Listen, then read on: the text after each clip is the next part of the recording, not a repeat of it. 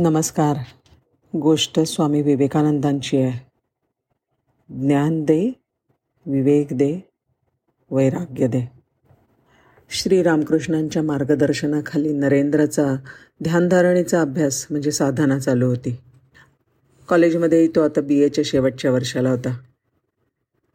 आणि एक दिवस अचानक विश्वनाथ बाबूंचे म्हणजे त्यांच्या वडिलांचं हृदयविकाराने निधन झालं. करता मुलगा म्हणून कुटुंबाची सारी जबाबदारी नरेंद्रवर येऊन पडली. विश्वनाथ बाबू असताना त्यांना घरी काही कमी नव्हतं. पण नंतर बाकी त्यांची परिस्थिती पालटली. अडीअडचणीला मदत करण्याच्या स्वभावामुळे शिल्लक बाकी काही नव्हतं. ज्यांना विश्वनाथ बाबूंनी मदत केली होती ते आता फिरके नसे झाले. ज्यांनी कर्ज घेतली होती त्यांनी न फेडल्यामुळे सावकार नरेंद्रकडे पैशाचा तगादा लावू लागले. इतर नातेवाईकांनी राहत्या घरावर ताबा सांगून त्यांना घराबाहेर काढायचा प्रयत्न केला. नरेंद्र चांगल्या प्रकारे बी ए झाला होता पण परिस्थिती बाकी फार हलाखीची होती. दिवसभर नोकरीच्या शोधात हिंडलेला नरेंद्र रात्री थकून घरी ये आईने शिजवलेला थोडासा भात बघून म्हणे आज मित्राकडे गेलो होतो. तिकडे खूप फराळ झाला. मला भूक नाही. तुम्ही सगळेजणं जेवून घ्या. धाकट्या भावंडांच्या पोटात दोन घास जावे म्हणून ते असं तो असं खोटंच सांगत असे. नरेंद्र कावून गेला होता? असं असलं तरी नरेंद्रच्या तोंडचं देवाचं नाव मात्र कायम होतं. बऱ्याच दिवसात तो रामकृष्णांकडे सुद्धा गेला नव्हता. त्यांनी नरेंद्रला बोलावणं पाठवलं. पण तो जणू सगळ्या जगावर रागवला होता त्यामुळे गेला नाही. आणि अचानक त्याच्या मनात विचार चमकून गेला की रामकृष्ण कालीमातेशी बोलतात. मग त्यांनी आपल्याकरता तिच्याकडे नोकरी मागितली तर? आणि मग मात्र तो रामकृष्णांकडे लगेच गेला. त्याची दशा बघून रामकृष्णांना गहीवरून आला. ते नरेंद्रला म्हणाले ये नरेंद्र ये. त्यावेळेला नरेंद्र त्यांना म्हणाला तुम्ही कालीमातेशी बोलताना ती तुमचं ऐकते ना? तुम्ही मागाल ते तुम्हाला देते ना? मग तुम्ही तिच्याकडे माझ्यासाठी नोकरी का नाही मागत? माझी काय स्थिती झाली आहे हे तुम्ही जाणताच. तुम्ही तिच्याकडे माझ्यासाठी नोकरी मागितलीत तर ती मला अवश्य नोकरी मिळवून देईल.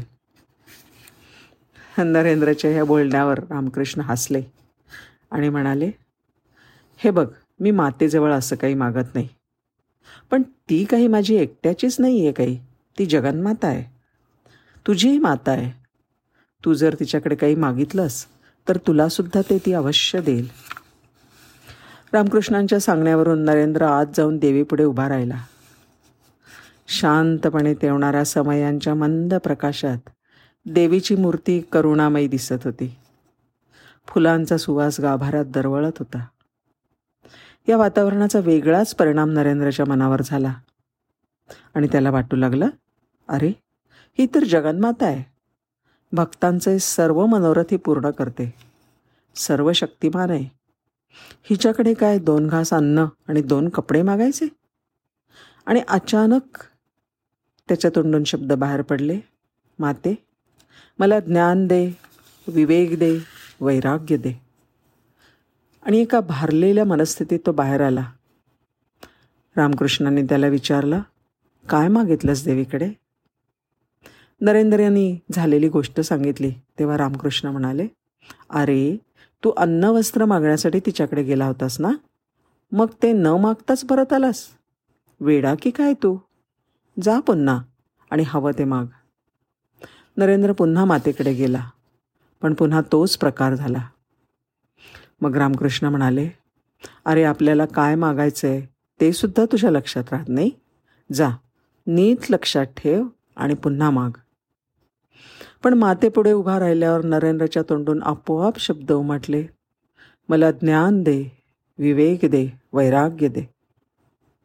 त्याची समजूत काढताना रामकृष्ण म्हणाल्या नरेन तुला अजून ठाऊक नसलं तरी तू एक वेगळ्या प्रकारचा असामान्य मुलगा आहेस. तुझ्या तोंडून आईपाशी अन्न दे वस्त्र दे असं मागणं मागितलंच जाणार नाही. आणि हे बघ ती जगन्माता सर्व शक्तिमान आहे. तिला सगळं दिसतं. सगळं समजतं. पण ती भक्ताची थोडी परीक्षा पाहते. अडचणीच्या काळातसुद्धा भक्त तिला विसरला नाही तर ती त्याला काही कमी पडू देत नाही. जा. तुलासुद्धा ती काही कमी पडू देणार नाही. मात्र तिला विसरू नकोस. तिचं नाव कधी टाकू नकोस. आणि नरेंद्रनाथांनी रामकृष्णांना नमस्कार केला. धन्यवाद.